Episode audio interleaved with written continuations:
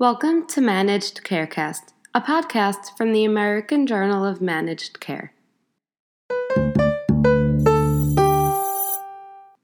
This is Jamie Rosenberg, Assistant Editor for the American Journal of Managed Care.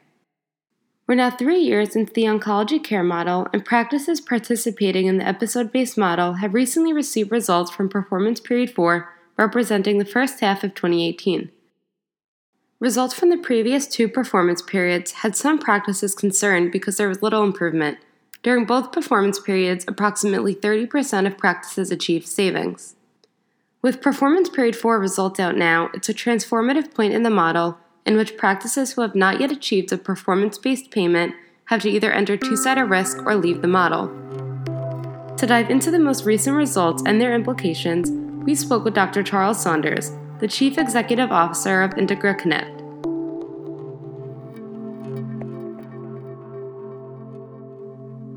So, to start off, I figured we could jump right into performance period 4 results. What were these results and how did they compare to performance period 2 and 3? I think nationally, uh, the results from CMS were a little bit different from than our, our client base. We we support about a thousand oncologists in the oncology care model program, and uh, we saw about I'd say maybe 40%, 35 to 40% of the practices actually did better in uh, performance period four than three. So there was a definite trend, but not enough did. And I, you know, some of the reasons for that were that it just takes time for these um, programs to take hold, and uh, and also that there are a number of drivers of poor performance. You know, one of them is um, has to do with CMS's uh, target setting, and CMS targets are based on comorbidities and a number of other factors. And and I think practices have been slow to be able to document the comorbidities adequately, so they get uh, the appropriate target price adjustments. And also, the, the novel therapies and the cost of drugs has increased considerably as a percentage of the of the total episode cost, and probably outpacing the um, the, the, target price setting that um, that CMS is uh, is creating. But uh, we did see in performance period two that despite the fact that in our client base the trends in, improved uh, from generally on average from PP1 to 2 to 3, there was a bit of a fall off in PP4 where only about half of our practices um, improved, and about half of them actually did worse in PP4 than 3. And that was a bit of a surprise. And so now, looking at these different results, what do you think are your biggest takeaways? I know you mentioned how it takes some time to adjust to this model. Were there any other takeaways you got from this? Yeah, the drive, the key drivers for poor performance um, tended to be uh, number one case mix. We saw a higher incidence of um, lung cancer, multiple myeloma, which tend to be financial losers uh, among our customer base, particularly those that um, that were tertiary referral centers, where they tend to get an outside sized uh, percentage of those ty- types of cases referred in. Also, that the sicker patients uh, are not. I don't think that they're adequately adjusted for in the target uh, price setting because stage, the the stage of cancer, is not a factor that CMS currently uses for setting target price.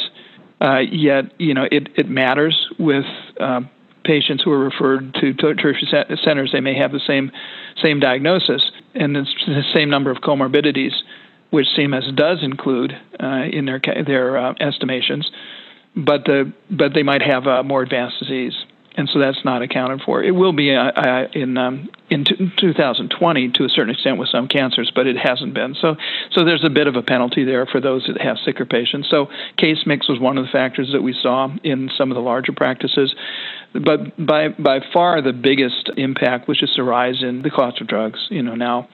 Uh, 60% or more in many cases of the total episode cost, uh, particularly driven by Part D drugs and novel therapies.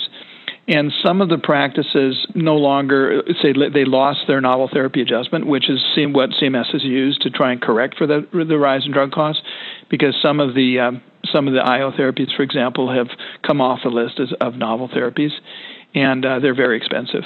So the combination of losing the novel therapy adjustment and the increase in uh, novel therapy use, particularly uh, oral agents, is, has been a, a big hit.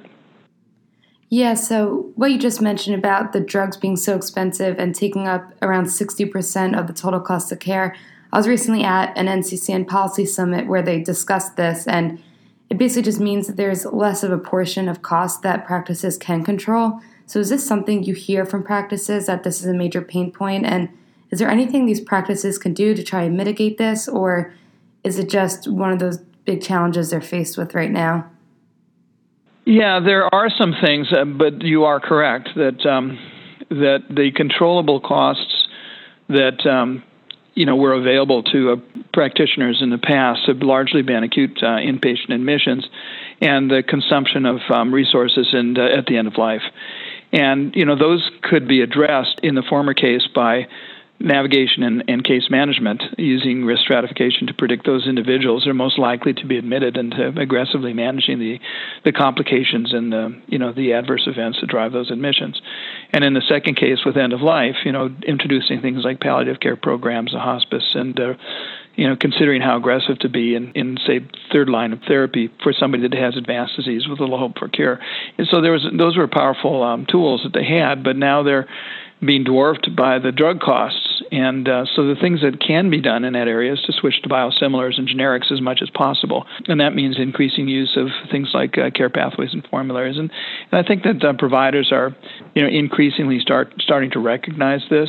And for we have several practices that actually did do well and did receive performance-based payments uh, and that had actually been fairly aggressive about the use of, um, of biosimilars.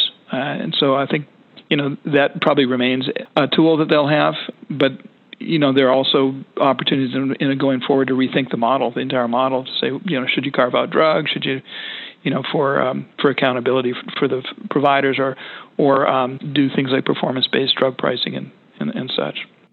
Right. And have you heard from your different practices um, after getting performance period four results? What were some of the initial reactions from the practices that you've heard from?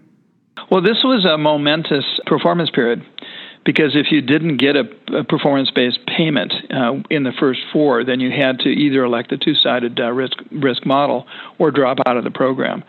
So we have a number of practices that hadn't received a PPP by this time by P, by performance period four that are now actively involved in that decision and so we're working with them to to try and project what their performance is likely to be under the two-sided model in in PP8 and then uh, whether stop loss insurance will, will make an impact on that because you know for them it's uh, the loss of the MEOS payments is considerable, but the downside risk could be worse, and if that's the case, it's just not you know it's not financially feasible or possible for them to continue. And is the lag time between the actual performance period and when practices get their results still an issue? I would assume it probably still is, and does this long lag time kind of make it harder for practices to act on the results because they happened so far long ago? Yeah, it remains a it remains a problem. You know, there's a huge lag between uh, the performance that's reported by CMS claims, which uh, you know they have a big tail, and there's a period of time that passes, and so a lot of provi- providers are still looking at the results of uh, activities that they did in 2000 in the early part of 2018 and now they're more than a year past that that period of time. What we try to do is for them is is to um, to leverage the data in their EHR and their practice management system, which while not a complete picture, at least provides them some uh, directionality. Uh, and of course, the EHR can be real time. So you, if you increasingly rely on those kinds of indicators of where you're going, uh, you have a bit of a better chance. But it still remains a problem with the lag. There are commercial programs like the Blues and, and others that have their own uh, variants of OCM and, and, alternative payment models, and they provide a little bit more timely uh, access to claims data. Uh, sometimes, often as monthly as opposed to quarterly from CMS, but but those oftentimes lack uh, financial data because they they generally don't release that information for competitive reasons. And looking forward now, as you mentioned, this was kind of a transformative period because if the practices didn't get a performance period payment, they either have to go into two sided risk or drop out. So, what do you think the main area of focus for these practices will be? I know you mentioned working with you to kind of get projections of what their performance would be. So, what else is do you think they're going to be focusing on, say, the next couple of months? Yeah, so you know the good news is now they've had four performance periods to get their programs in place. So to hire care managers and to get those programs worked out, to put in uh, you know some some get some data analytics uh, help, and to put in place end of life programs and so forth. And and if they haven't, they're pretty close to that. So what they're really looking at is is now seriously implementing and optimizing those programs. And trying to determine what the impact of doing so will be on their performance in, in, PP8, and it will make a difference. What we're seeing is about for um, uh, a good care management program, there's about a 2% operational performance improvement and for um, an end of life program like palliative care and hospice and, and the like, um, about another 2% um, improvement. And then for the use of um, novel therapy, I mean, for generic and biosimilar uh, substitutions and, managing novel therapy use, and about another 2% operational improvement. So if you overlay those potential uh, impacts on what your performance likely to be, considering trend and, and everything else in the marketplace, does that get them into the black? And so that's one of the things they're actively looking at. And if not, if it gets them close, what are the stop loss uh, insurance costs, premium costs, and attachment points, and will that protect them from the downside risk so that they'll end up uh, in a good place? And then the, the final thing is um, if they have more than 50% of their uh, you know, of their um, revenues from Medicare, that they would be eligible for uh, the f- performance-based improvement, the five percent performance-based improvement, is part of the MIPS program.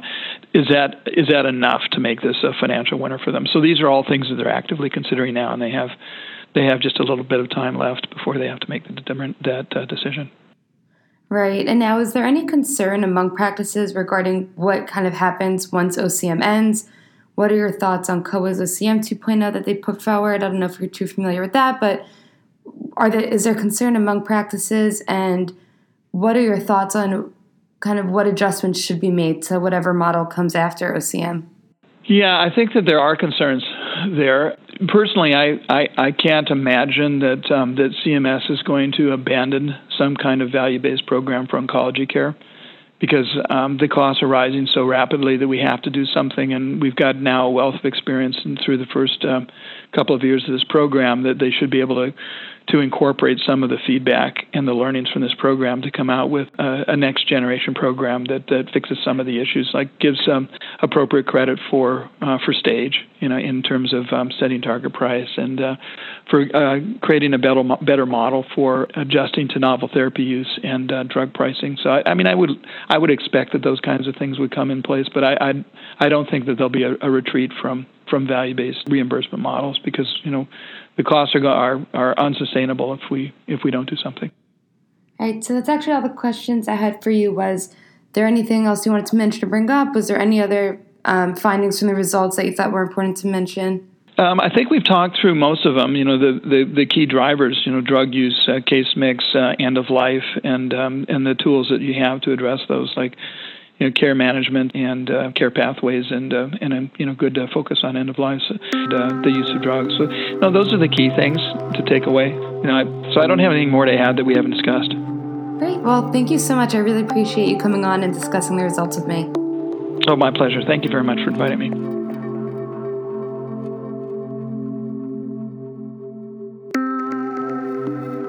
To read more, visit ajmc.com or see the show notes. You can get in touch with us by emailing info at ajmc.com or following us on Twitter at ajmc underscore journal. And finally, if you like the podcast, don't forget to rate and subscribe. Thanks for tuning in.